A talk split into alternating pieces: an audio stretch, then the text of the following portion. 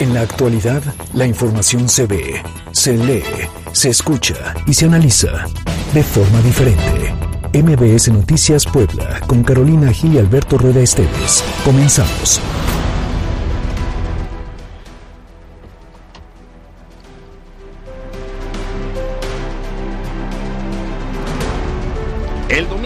Se definirá el rumbo que tomará el principal, el principal partido de oposición en Puebla de cara al 2024, que será trascendental en la vida democrática del país, del Estado y de cada rincón al interior de Puebla. Hablamos desde luego del Partido Acción Nacional. Su proceso interno quizá no interese a quien no sea militante activo, pero sí representa un factor fundamental para el tipo de oposición que se observará durante los próximos años y la construcción de perfiles que sean competitivos para los diversos puestos que se pondrán en juego que van desde el presidente municipal hasta el ejecutivo de la nación, quiere decir quien vaya a suceder a López Obrador. Y la elección de la dirigencia estatal del PAN no será un paseo de campo. De hecho, dado el escenario que hemos visto en los últimos días, todo parece indicar que este proceso interno terminará en los tribunales. La lucha por el PAN se concentra en dos grupos. Por un lado, el que encabeza Genoveva Huerta, que representa los intereses de un sector del morenovallismo, con mucha fuerza al interior del Estado, pero al mismo tiempo con grupos que se sienten traicionados porque como dirigente en el pasado solo benefició a un puñado de incondicionales, mientras que otros se sintieron simplemente utilizados tiene a su favor la estructura y que, bueno, pues se convertirá en, durante el proceso en juez y parte, quiere decir en árbitro y jugador al mismo tiempo. Ronda en torno a la figura de Genoveva Huerta un halo de supuesta trampa con alteración de credenciales o con la intención de inflar el número de boletas de votación, las cuales no cuentan con candados de seguridad o con un control para la distribución. Y en la otra esquina, lo hemos dicho, está Augusta Díaz de Rivera, que aunque lo niegue, representa lo que queda del yunque poblano y además es la carta de Eduardo Rivera Pérez, actual alcalde de Puebla, que tiene puesta la mira en la gubernatura en el 2024. De ganar Augusta Díaz de Rivera dejaría el camino libre al grupo La Lista y permitiría que los grupos de la Sagrada Familia recuperen el panismo, aquel que perdieron en manos de Rafael Moreno Valle en el 2010. El problema es que este grupo le está apostando solo a la zona metropolitana, Puebla, San Andrés, San Pedro Cholula, Cuautlancingo, Coronango, Atlisco, pero no tienen presencia al interior del estado. Digamos que recoge al sector fifí del panismo. Lo que veremos el domingo será una guerra, un choque de trenes que pondrá a prueba precisamente al panismo como oposición y que los resultados serán determinantes para el futuro de Puebla. Yo soy Alberto Rueda Esteves y esto es MBS Noticias.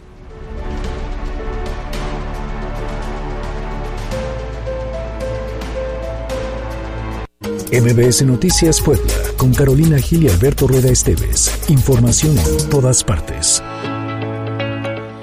Dos de la tarde con cinco minutos. Es jueves 11 de noviembre y me da mucho gusto saludarlos. Recordando que estamos transmitiendo en vivo desde MBS Noticias Puebla por Exa 94.1 FM la frecuencia naranja. Como todas las tardes, me da mucho gusto saludar a mi compañero Alberto Rueda. Muy buenas tardes, Carolina Gil. Qué gusto también saludarte en esta tarde de jueves, jueves, viernes chiquito. no digas viernes chiquito. Con jueves está bien. Ok, jueves grandote, o sea, la antesala al fin de semana, pues. Gracias por acompañarnos por el 94.1 de FM, también por eh, Facebook Live. De aquí a las tres, insisto, mucha información de lo que ha ocurrido en Puebla, México y el mundo. Y nuestras redes sociales están ya listas, están a su disposición para que podamos interactuar en arroba mbs noticias pue, arroba cali-gil y arroba alberto rueda e. Además les recordamos que tenemos una línea de WhatsApp 22 25 36 15 35 para recibir comentarios, dudas, quejas, sugerencias, cualquier comentario que quiera que reportemos con las autoridades a través de esta línea. Hoy Hoy como que se siente un poco de paz en este espacio. Es correcto, como que, no sé, se me ocurre que nos podemos equivocar de manera libre, sin temor. como que hoy no me siento tan censurada. Es correcto, como que podemos ir a alargarnos tanto como querramos. Es más, vamos a eliminar los cortes comerciales, ¿qué te parece? Mandamos un saludo, allá está Mayo. Saludos, allá está Mayo, nuestra jefa de información, que está muy pendiente, aunque sea a la distancia. Bueno, si le parece bien, vamos todos a opinar. Todos a opinar. Hoy en Todos a Opinar, la pregunta para que participen es, ¿consideras necesario que se flexibilicen los trámites de adopción en Puebla? Nuestras opciones de respuesta son sí, no Participa, comenta y comparte con nosotros a través de nuestras redes sociales arroba MBS Noticias Pue en Twitter y MBS Noticias Puebla en Facebook. Vamos todos a opinar.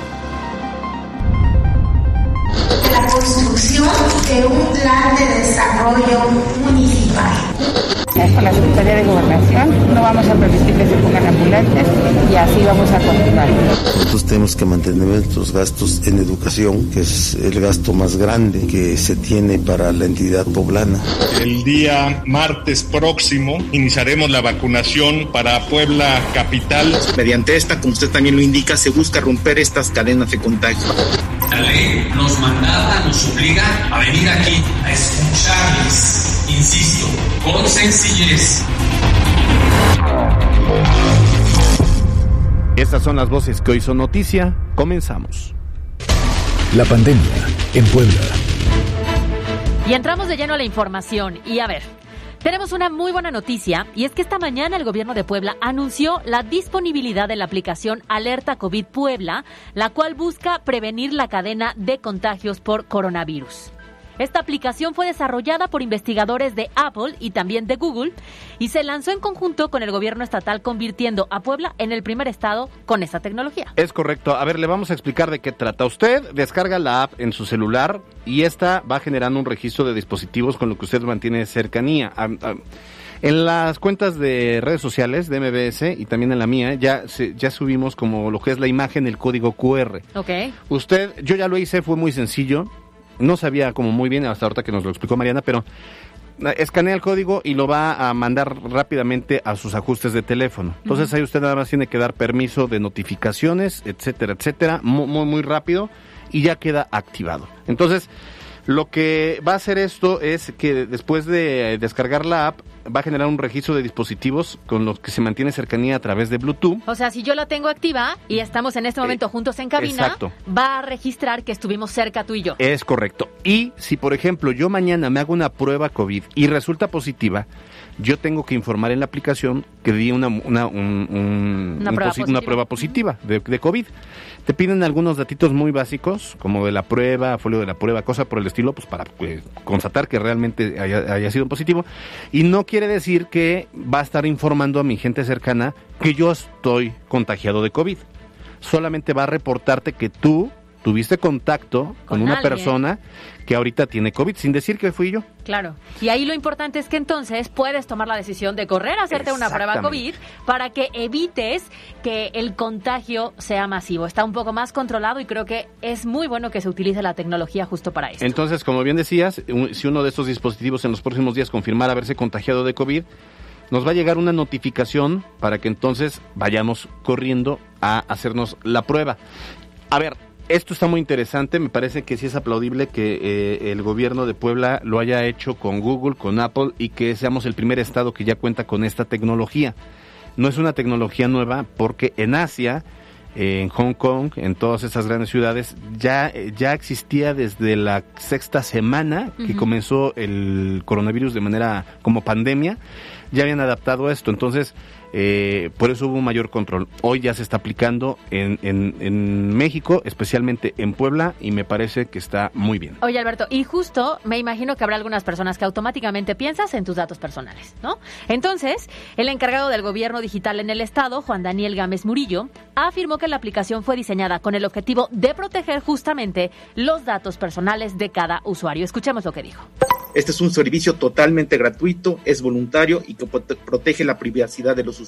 Mediante esta, como usted también lo indica, se busca romper estas cadenas de contagio. Para su uso no se tiene que descargar absolutamente ningún archivo, solo tienen que ir a su, a su teléfono, a la parte de configuraciones y activar notificaciones de exposición COVID. Así que muchos quienes están diciendo, ay, no, me van a robar mis datos personales, no inventen, entran a Facebook y le dan permiso a miles de aplicaciones y jueguitos que sí se llevan sus datos personales, o ahí le están dando el juego del calamar.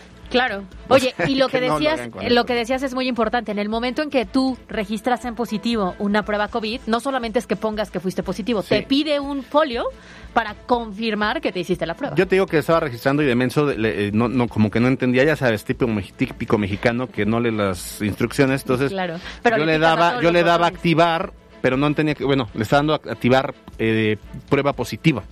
Y entonces te pide una serie de datos solamente para verificar que realmente sea positiva y que no andes jugando. O sea, está bien por donde lo quiera ver, creo que es una buena alternativa. E insisto, nada más em, escaneando el código QR ya se evita entrar a cualquier página, rápido lo direcciona y se da de alta, permite las notificaciones y entonces, insisto, tú ahorita tienes activado tu, Bluetooth, Mariana tienes activado, Parraguirre igual. Entonces, si mañana alguien da positivo, nos, va, a, informar. No va a decir quién, pero va a informar y esto va a permitir que usted se ponga en alerta. Y justamente en ese sentido, el secretario de Salud, José Antonio Martínez García, confirmó que este tipo de tecnología beneficia el romper la cadena de contagios una vez que sabemos que estuvimos expuestos al virus. Y miren, otros temas también de la pandemia, la Secretaría de Salud anunció que será la siguiente semana cuando los jóvenes de 18 a 29 años de edad reciban la segunda dosis de la vacuna contra COVID-19. Ojo, porque si usted recibió la primera dosis en la unidad deportiva Volkswagen, esta vez tendrá que acudir a la Universidad Anáhuac o bien al Tecnológico de Monterrey. Escuchemos lo que comentó el secretario de Salud en el Estado, José Antonio Martínez García. El día martes próximo iniciaremos la vacunación para Puebla capital de las segundas dosis y 17 municipios en la Sierra Norte del estado de Puebla. Ahí se pueden ir, por favor, todos los rezagados también si no se han aplicado su primer dosis, pueden acudir, se les aplicará. Y oye, a ver, me llama la atención, no sé a qué se deberá que ya la unidad deportiva Volkswagen no se accede, porque había una gran coordinación ahí, fluía todo de manera perfecta, además como estaba en la lateral, pues no había problema. Pero bueno, entonces ahora quienes fueron ahí en la primera dosis ahora tienen que ir a la Anáhuac o bien al TEC de Monterrey. Además, si usted no se ha vacunado, si usted está en esta población de rezagados, también va a poder acudir a esta jornada y también podrá recibir la vacuna contra la COVID-19. Y hablando justamente de estos temas, fueron aplicadas 4.742 primeras dosis de Pfizer a menores de edad con comorbilidades en Puebla. Esto durante los tres días que duró la jornada de inoculación en este sector de la población. Y por cierto que la dependencia de salud del Estado alberga el registro de 4.510 menores de 18 años de edad que se han contagiado de coronavirus a lo largo de la emergencia sanitaria. No son pocos casos. A poner mucha atención porque pese a la reactivación económica y la reintegración de diversas actividades, las autoridades insisten en un pronóstico de una cuarta ola de contagios que estaría llegando en diciembre y alcanzaría su máximo durante los últimos días de enero, así es que a cuidarnos mucho. Así es, ahora no no no seremos alarmistas, la verdad es que la propia Secretaría de Salud ha dado a conocer que esperan que la mortalidad sea menor en este repunte de contagios por lo que insistió en la importancia de vacunar a la población de rezagados. Pero al final, pues para qué estar ahí poniéndose a prueba, ¿no? Claro. No sea la de malas, mejor sígase cuidando, ya hemos, ya agarramos el ritmo, ya entendemos cómo es este, eh, eh, eh, pues todo, toda esta situación de salir con el cubrebocas, de evitar aglomeraciones, de mantener la sana distancia, de estarse lavando las manos, usando gel, etcétera, etcétera. y esto mm, va a salvarnos la vida. Vamos al escenario que guarda la pandemia en Puebla. Las cifras que dan a conocer hoy las autoridades son 36 contagios en un solo día, lo cual genera un acumulado de 122.733 casos y 4 decesos y alcanzamos 16.056 defunciones acumuladas. Así el escenario de la pandemia y vamos a los temas de hoy. Los temas de hoy en MBS Noticias Puebla. Fíjense que hoy por la tarde van a presentar la propuesta del paquete económico 2022 por parte de la Secretaría de Planación y Finanzas ante el Congreso del Estado que eh, pues ya fue firmado por el gobernador Miguel Barbosa. No es tema menor, lo que se define aquí es cómo se va a repartir el dinero, el dinero de los impuestos y eh, pues ver a qué le dan más prioridad. Ahí es donde podemos detectar si van para programas sociales, programas que son clientelares, si van para seguridad. Vemos va cómo van a enfocar las prioridades en materia de administración pública. Alberto, y de acuerdo justo con el mandatario estatal, este paquete asciende a 104 mil millones de pesos, teniendo como prioridad los gastos de educación, salud, infraestructura, seguridad pública y apoyo al campo. Escuchemos. Nosotros tenemos que mantener nuestros gastos en educación, que es el gasto más grande que se tiene para la entidad poblana. El gasto aproximado es sobre 104 mil millones de pesos, ¿verdad? Y de ahí educación, seguridad pública, salud, después es campo y después todas las áreas.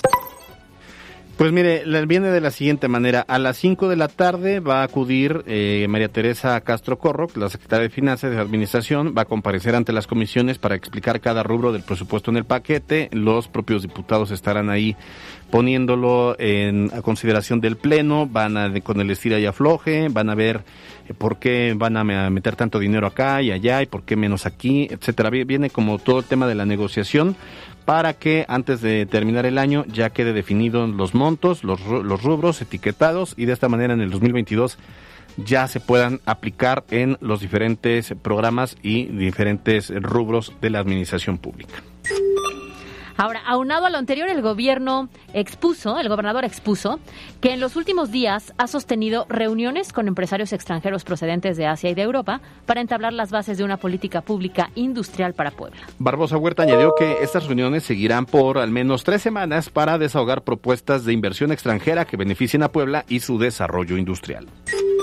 En otros temas, la secretaria de Seguridad Ciudadana del municipio de Puebla, María del Consuelo Cruz Galindo, aseguró que esta temporada del Buen Fin, la Policía Municipal apoyará para evitar la colocación del comercio informal en el centro histórico de Puebla. Incluso pues señaló que eh, será a través del diálogo donde pues podrán llegar a acuerdos con este sector, con el sector informal. Sin embargo, garantizó que no será en el centro histórico donde podrán colocarse los ambulantes para vender sus productos y esto pues eh, va a provocar que haya mejores rendimientos para el sector formal, que paga impuestos, que genera empleos, entre otras. Escuchemos a María del Consuelo Cruz Galindo, secretaria de Seguridad Ciudadana en Puebla Capital. Con la Secretaría de Gobernación no vamos a permitir que se pongan ambulantes y así vamos a continuar.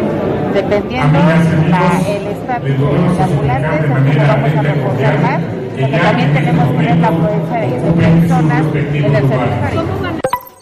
Y en temas de la capital poblana, hoy por la mañana comenzaron los trabajos de restauración de las avenidas 8, 10, 12, 14 Poniente, que hay que recordar, Alberto, quedaron pues prácticamente intransitables luego de que la administración pasada no concluyó con estas obras de remodelación debido a la clausura por parte de la Secretaría de Medio Ambiente. Y de acuerdo con el secretario de Infraestructura del Ayuntamiento, Edgar, Vélez Tirado, resulta que los trabajadores tendrán una eh, tendrán, pues, tendrán que trabajar a marchas, marchas forzadas durante 15 días, así que si no tiene a qué acudir al centro en estos días, mejor no lo haga, no cruce por estas vialidades. Y si va a ir porque es buen fin, pues tome algunas otras alternativas de vialidades.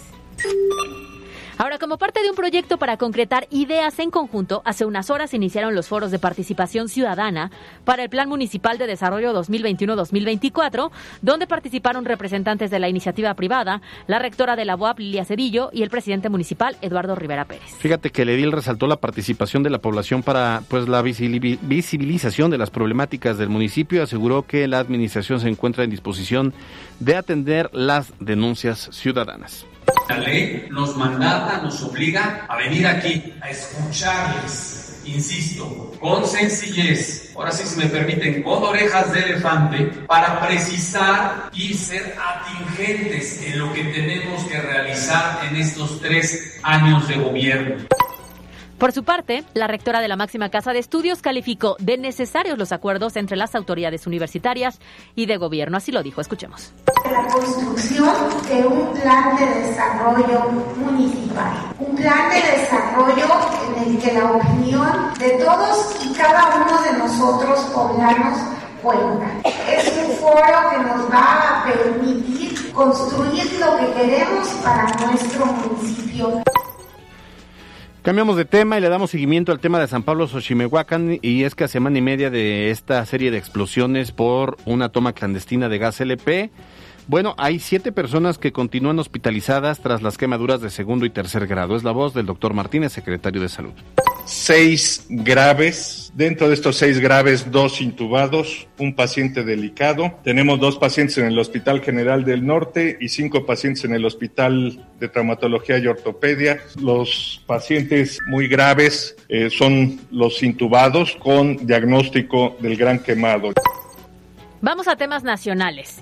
Y a ver, ¿Se acuerdan ustedes, Alberto? ¿Tú te acuerdas del desabasto de medicinas que no existía en nuestro país? Ah, sí. Pues, Ese que era un complot, por parte de distintos grupos para desprestigiar al gobierno de Andrés Manuel López Obrador. Los padres de familia, Correcto. complotistas. Exactamente. Bueno, pues si se acuerda, resulta que hoy eh, el presidente ordenó atender este desabasto. El mismo que hace ¿Cómo? meses y meses y meses decía que no existía. Bueno, dos años después resulta que ya se dio cuenta que sí existe y pidió que se atienda. Está mano, bueno, pues eso me gustaba. Pero también necesitamos que no falten las medicinas y lo tenemos que hacer, lo tenemos que lograr. ¿Cómo es posible pues, que llegue la sabrita o las aguas industrializadas hasta la comunidad más apartada? Hay productos chatarra en todos lados. ¿Cómo no vamos a hacer llegar las medicinas? Todas. Si hay presupuesto suficiente, si ya Pues yo diría, ya debería haber corrido a uno que otro funcionario por incompetente, ¿no? ¿O él? No. No, no, Oye, no. ¿La sabrita es igual que las sabritas o es más rica la sabrita? sí. Las sabrita. Pero es que esa es la que llega hasta las comunidades. Ah, ok, ok, ok, ok. pues bueno. este, lo bueno es que ya tuvo orejas de elefante y pudo escuchar, ¿no? Lo bueno es que después de cuántos años se dio cuenta que el desabasto sí existe y que no era un complot como tal, sino era la urgencia y la necesidad de los padres de familia y las personas que siguen un tratamiento de exigir lo mínimo para que lo puedan llevar a cabo. Claro.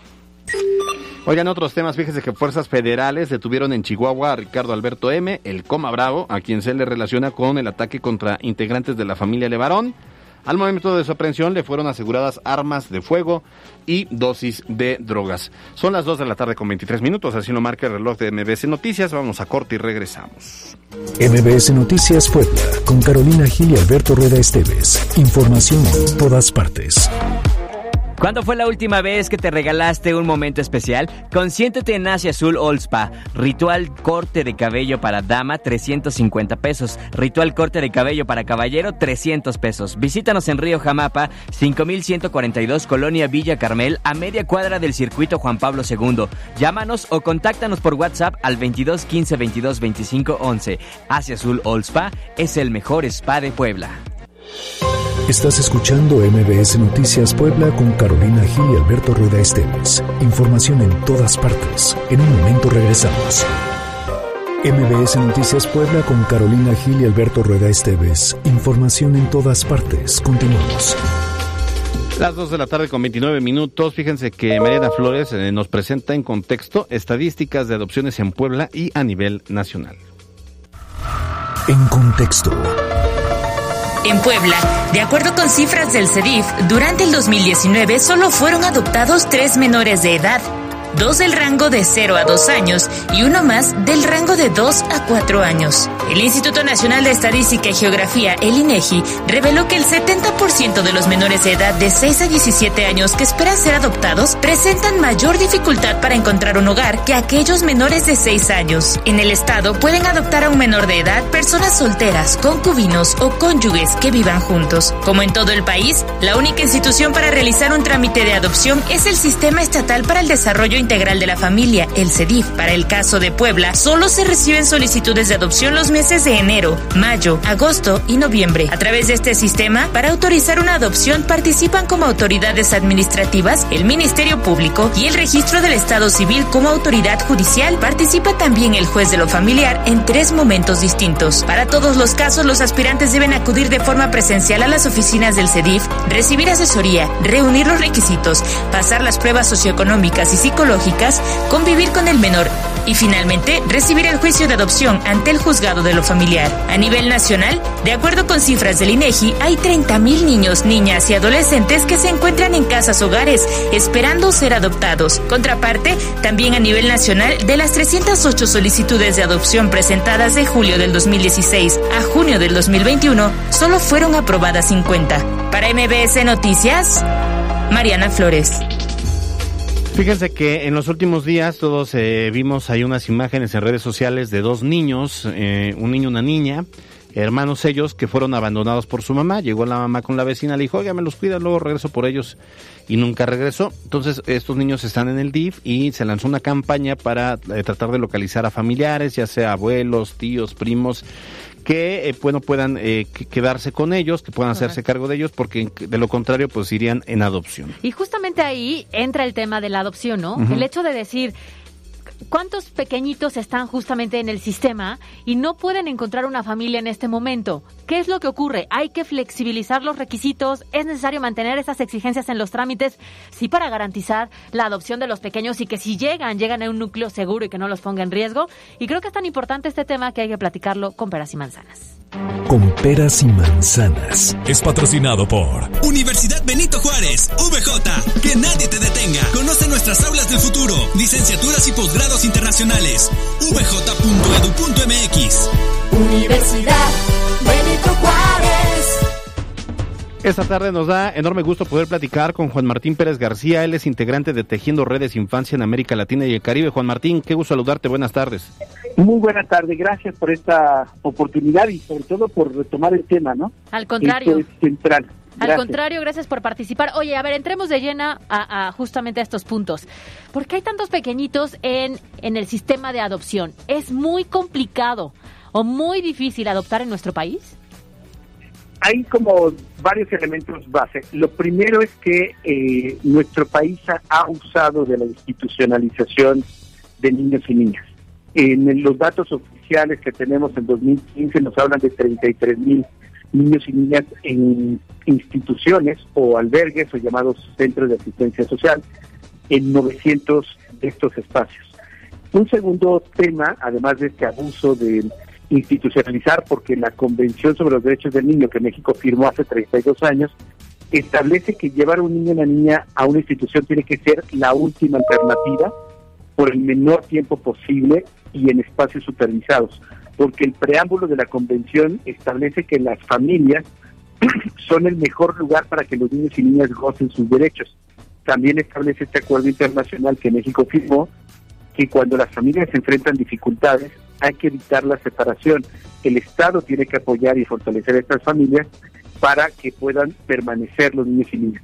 Lamentablemente durante muchos, muchos años el sistema DIF se convirtió en el monstruo quita niños, así conocido en muchos lugares, eh, con visiones bastante racistas, clasistas, que llevaron a construir monstruos como Mama Rosa, recordarán ustedes esta terrible historia, o La ciudad de los niños en Salamanca, este, Guanajuato, eh, también otras historias terribles que tenemos en todo el país así, y que nos muestran que además hay un problema de carácter eh, administrativo y legal.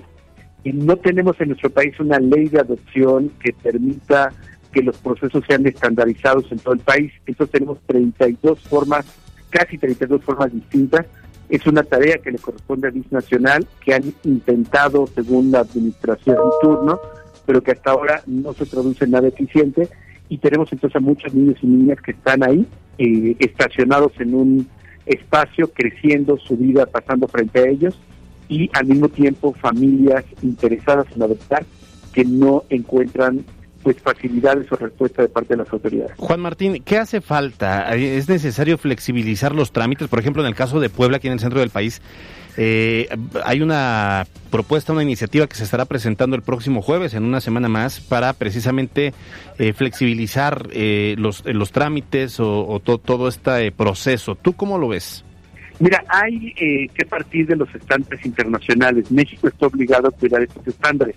Y esto implica que los niños no son productos en venta, no es un mercado.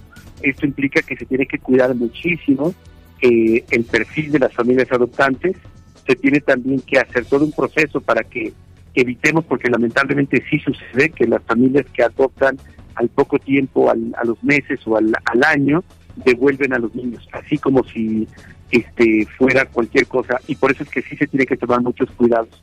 También es muy importante eh, evitar que la adopción sea a niños y niñas que tienen familia. Un criterio eh, que comenté de la convención es que tiene que ser su familia y se traduce en familia hasta el cuarto grado. Eso implica en cada caso agotar que nadie de la familia, si es que se, le- conoce su origen, eh, está en posibilidad de asumir la eh, tutela de estos niños y niñas. Y también hay un tema que, que es cultural, que tenemos que cambiar, y es un paradigma en el que se piensa que son personas adultas que tienen derecho a adoptar, cuando es exactamente al revés. Son niños y niñas que tienen derecho a una familia y que las personas adultas tienen que adaptarse a esa posibilidad. Lo explico porque generalmente las familias adoptantes, llamadas así, están buscando bebés, casi siempre hombres y blancos. Entonces, claramente no es el perfil de los niños y niñas que están en los albergues. Son muchos adolescentes y afortunadamente ya hay un tránsito y cada vez se escucha más de, de familias que están apostando también a adoptar personas adolescentes. No se pueden separar hermanos y hermanas, de tal suerte que la adopción podría ser de dos o tres, por ejemplo. Entonces, sí hay muchas eh, características que requieren información, requieren un cambio de actitud y sobre todo colocar en el centro a estos niños y niñas y su derecho a vivir en familia. Claro, es que justo estás diciendo algo que, que, es muy importante, ¿no? Hay mucha información que a veces las personas cuando intentan acercarse a la adopción no conocen. Y entonces por eso no es que sea engorroso el tema, no es que sea muy complicado, sino que estamos hablando de pequeñitos y que necesariamente tienes que cuidar la seguridad de los niños y también el que si llegan a un núcleo familiar sea el correcto y no con devolución. Exacto, y no es un tema económico, y esto es súper importante. Debo de reconocer que sí hay lugares o DIF estatales que priorizan lo económico, lo cual es incorrecto, y mucha de la tarea que tenemos en sociedad civil es ayudarles a comprender que, además de incorrecto, es discriminatorio, eso es clasista. No es un tema de dinero, es un tema de que el entorno familiar esté libre de violencia, no importa la religión, no importa el partido de fútbol al que le vayan, es esencialmente que las familias y las personas estén preparadas para recibir a estos niños y niñas en un espacio amable eh, que les permita desarrollarse y en una condición digna. Eh, reitero, esto no es un tema de que tenga que tener cierto nivel de ingreso o, ser una persona este, eh, pudiente. No, no, no. Es un tema de disposición para compartir lo que tú tienes y vives y acompañar a estos niños y niñas a desarrollar un proyecto de futuro. Híjole, la verdad es que los datos que nos está dando Juan Martín, de verdad que, que, me simbran. O sea, ese hecho de que muchas familias adoptan y los regresan, en serio, pues si no son mascotitas, lo digo con todo, todo cariño, con todo respeto. O sea, son seres humanos, son niños. Luego el otro dato de que, como lo decía Caro, o sea, que pidan en específico niños, güeritos, de tez blanca, es, es increíble. Y luego mi duda también es, Juan Martín, tengo entendido que entre más van creciendo, menos posibilidades hay eh, que, que puedan ser adoptados. Me refiero a que es más fácil que se interesen por niños recién nacidos. Efectivamente, por este paradigma, pues bastante patriarcal, ¿no? De pensar que son así como mascotitas y entonces pues eh, también hay un tema terrible de prejuicio, porque claramente la mayoría de ellos y de ellas vienen de contextos familiares muy terribles, o sea, de abandonos, violencias y otras experiencias, y entonces existe un poco esta noción vieja de la manzana podrida. Por eso es que no optan y no quieren por niños ya mayorcitos o adolescentes, porque ya literalmente traen una historia y la gente teme que vengan ya maleados, ¿no? O sea, hay muchas historias que les puedo contar que ha acompañado a lo largo de estas décadas y por eso es tan importante hacer un trabajo con las familias interesadas, informarles y también, por supuesto, con las autoridades para que esto no se reduzca a un tema administrativo. Por eso es que hay que ser cuidadosos con estas ocurrencias legislativas de una ley para acelerar el proceso, porque no, no, no son este eh, cajas, digamos, que tengamos que sacar que estén ahí este ocupando espacio. Son personas y desde precisamente el derecho que tienen a que se les proteja y principalmente el Estado se tiene que hacer con mucho cuidado. Hace tiempo que hemos insistido en la necesidad de hacer una ley nacional, porque esto permitiría homologar los esfuerzos de las 32 entidades y que literalmente los flujos de adopción puedan darse en todo el territorio, porque ahora lo que se tiene que hacer es que tú haces tu trámite en Puebla, o lo puedes hacer, viviendo en Puebla, lo puedes hacer en Jalisco, en Guanajuato, pero obviamente se hace complejo. Si tuviéramos una sola ventanilla, eso facilitaría muchísimas cosas. Muy bien, pues muy interesante el sí, tema, sobre todo estas especificaciones que en muchas ocasiones la falta de información te hace pensar que flexibilizar el proceso sería la mejor opción y la realidad es que no, sí es cierto, tomar conciencia de que son pequeñitos y que si salen de un núcleo familiar complicado y por eso están en adopción, no puedes insertarlos en otro que también los ponga en riesgo. Te agradecemos mucho, Juan Martín Pérez García, quien es integrante de Tejiendo Redes Infancia en América Latina y el Caribe, por compartir esto con nosotros. Gracias, muy buen día. Hasta luego.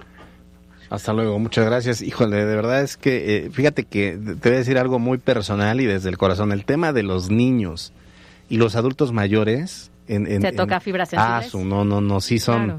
son dos, do- dos, este, que sí me hacen chillar porque sí es, es, me parece inhumano que a tan temprana edad estos niños que deberían estar disfrutando de la escuela, de los juegos, tengan que salir de casa, tengan que estar en orfanatos con gente eh, ajena, con otros niños que viven una realidad también complicada, cuando deberían ser niños felices. Y luego el otro extremo, los adultos mayores que ya pasan toda una vida, también ver, verlos en situaciones tan vulnerables, de veras que me parece no se vale y tenemos que ser una sociedad más comprometida con todos. Y ahí viene de pronto estos cuestionamientos de decir, ¿cómo es posible que una mamá abandone a sus hijos? Híjole. Y hay muchas mujeres que desafortunadamente no pueden Sí. ser madres y que probablemente quisieran a través de la adopción, ¿no? Pero, bueno, pues así el tema y seguimos. Con peras y manzanas.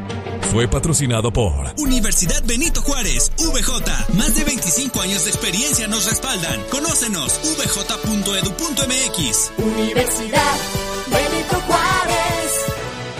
Carolina Gil y Alberto Rueda Esteves en MBS Noticias Puebla.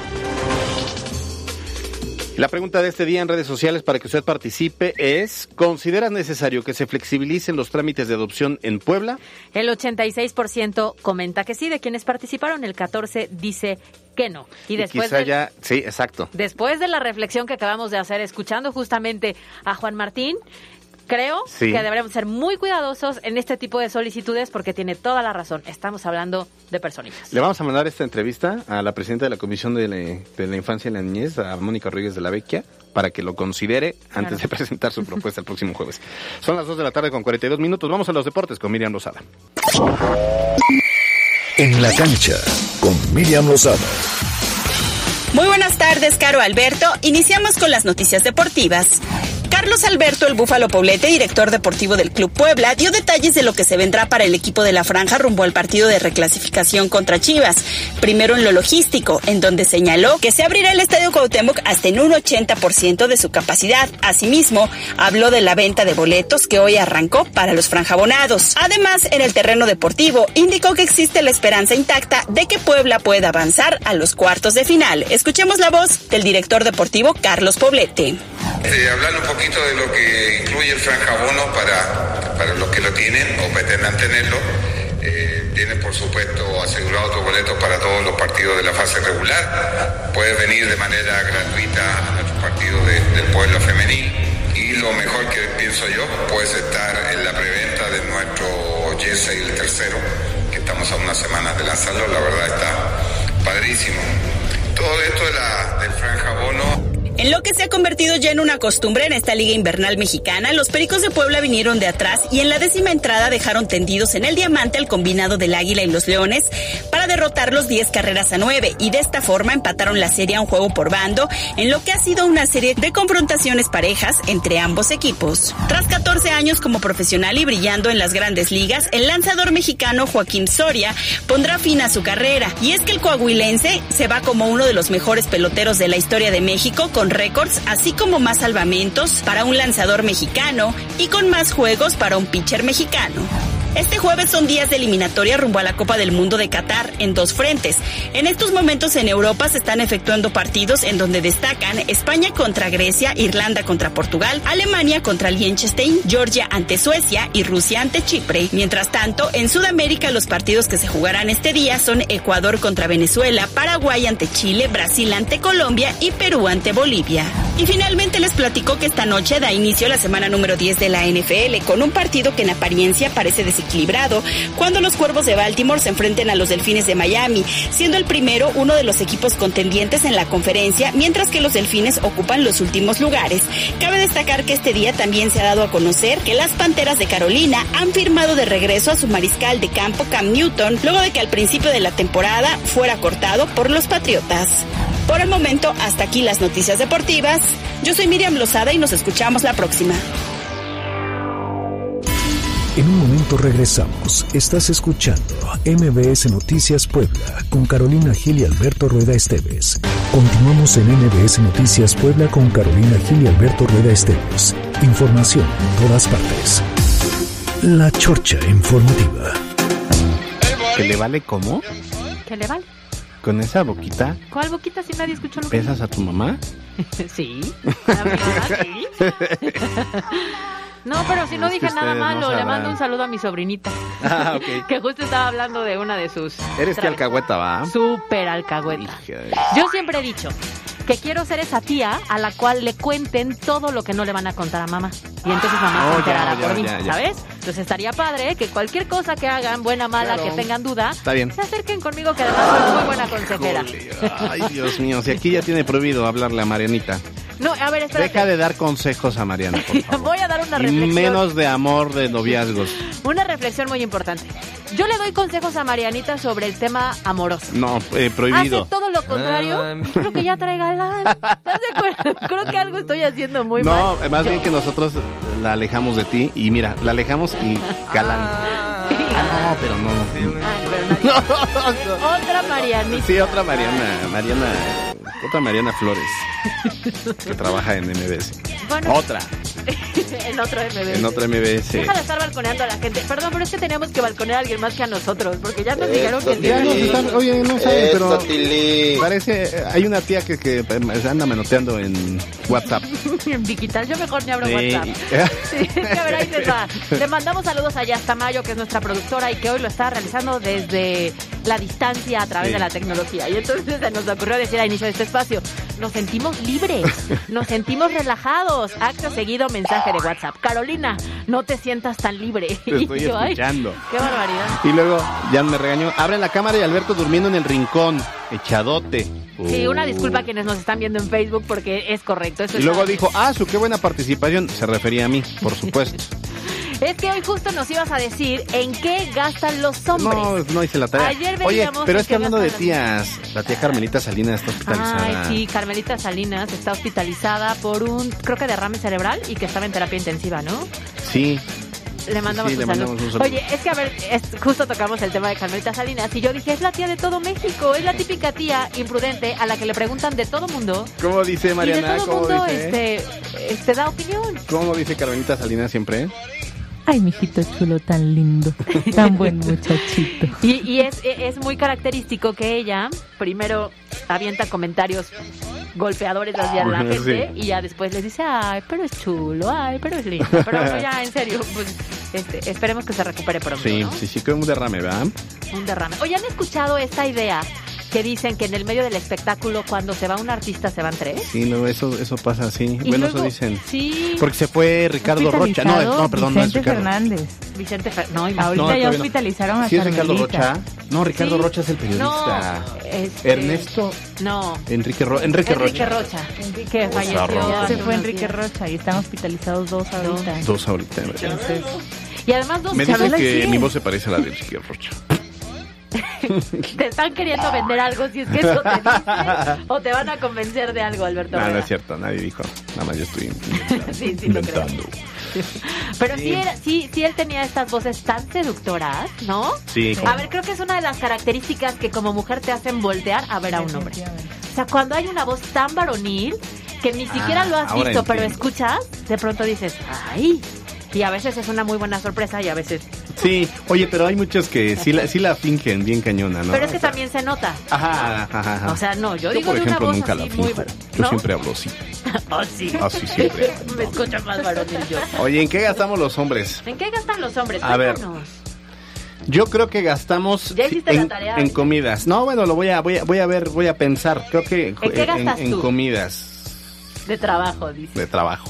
En comidas. En alcohol, sí, en bebidas. Que los hombres sí son muy de fiesta, ¿no? En, en, en gadgets, en tecnología.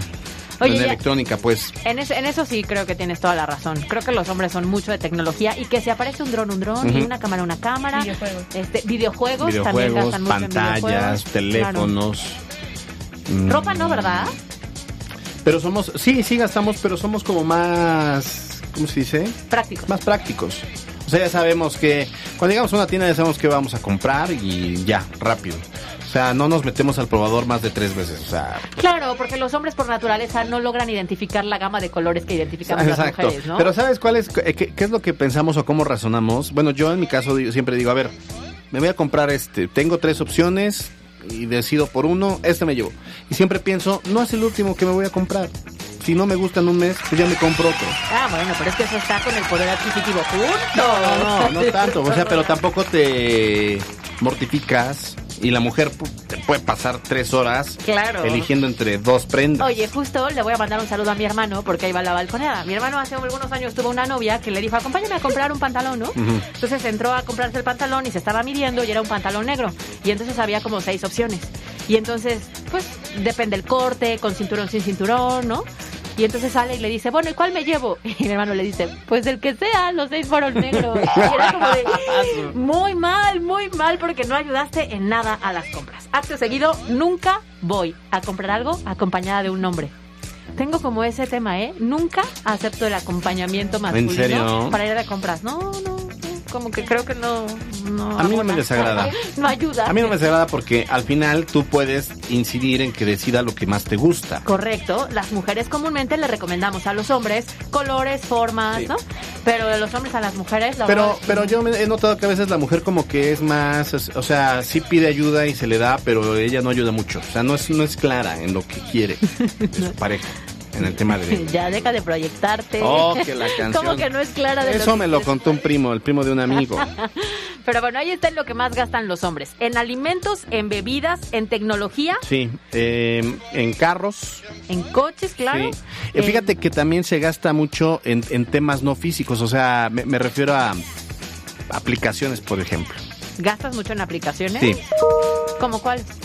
Oye, Tinder es gratis, dale. en, en- en Tinder, pero es que Es estoy en premium. ¿Tú cómo sabes? ¿Eh? ¿Tú cómo sabes Porque esas yo me documento. Ah. Yo soy una persona muy A ver, te documentada. voy a buscar aquí desde mi... a ver si. Oigan, si aparezco en Tinder no soy yo, se los juro. Oye, ¿y sabes qué? Bueno, ya por último, cerrando el tema de las compras, yo de pronto digo, ¿por qué a los hombres les parece tan costoso que una mujer vaya y se arregle el pelo, las uñas y demás? Y ellos se van de peda, se gastan muchísimo dinero, les da una cruda terrible y eso no les da codo. Es que invertimos en experiencias. Vomitar es una buena experiencia. Ayuda, ayuda. Ya nos están corriendo. ¿Por qué? Son las 3 con un minuto y se acabó. Oye, ¿qué crees? ¿Qué? Ah, ya que mañana es mañana, viernes. a ver, punto uno, es Sí. viernes. Punto dos, quincena. Quincena. Punto tres, No buen fin. Pues es que después Jueves es 11 de noviembre. Ay, puente. ¿Sí sabes lo que es eso? Sí. Es que quienes sí sabemos. ¿Tú tienes puente? Yo tengo puente. Yo también tengo puente, ¿cómo ves? Sí. Menos aquí. No, Tú aquí tampoco no, acá. no, no, aquí no hay puentes. Esas cosas no existen aquí. Porque eres un. Pero yo en ¿cómo televisión sí Tú tengo hoy no puente. te debes, ¿en serio? ¿Por? No se trabaja. ¿En serio? ¿En serio? Qué barbaridad, qué raro. Dios bendiga al grupo Monterrey. Gracias, Multimedios. ¿Y qué opinas de este grupo? No, este grupo tiene una responsabilidad social. Porque hoy te debes a tu audiencia. ¿Por qué me debo a mi audiencia? Es que la gente se puede levantar tarde. Eso. Pero a la una, a, la- a las 2 de la tarde está ya pendiente del 94.1 de FM. Como debe ser. Oye, bueno, ya nos vamos porque creo que ya nos están carrereando vía WhatsApp otra vez. Muy bien. Gracias, Carlos Parraguirre. Gracias a Mariana Flores. Gracias, Yasmin Tamayo a la distancia. Gracias, Carolina Gil. Andas muy agradecido hoy. Oigan, disfruten su tarde. Nos vemos mañana en punto de las dos. Pórtense bien, prepárense para el descanso y para el buen fin. Bye bye. Usted ya está informado, salga a ser feliz y como siempre, no ande usted molestando a la gente. Adiós. Escuchaste a MBS Noticias por cortesía de Kia Bon. Aprovecha el 0% de comisión por apertura aportación Kia Finance en modelos seleccionados. Te esperamos en Kia Fuertes y Kia Cerdán. Usted está informado. Esto fue MBS Noticias Puebla con Carolina Gil y Alberto Rueda Esteves. Información en todas partes.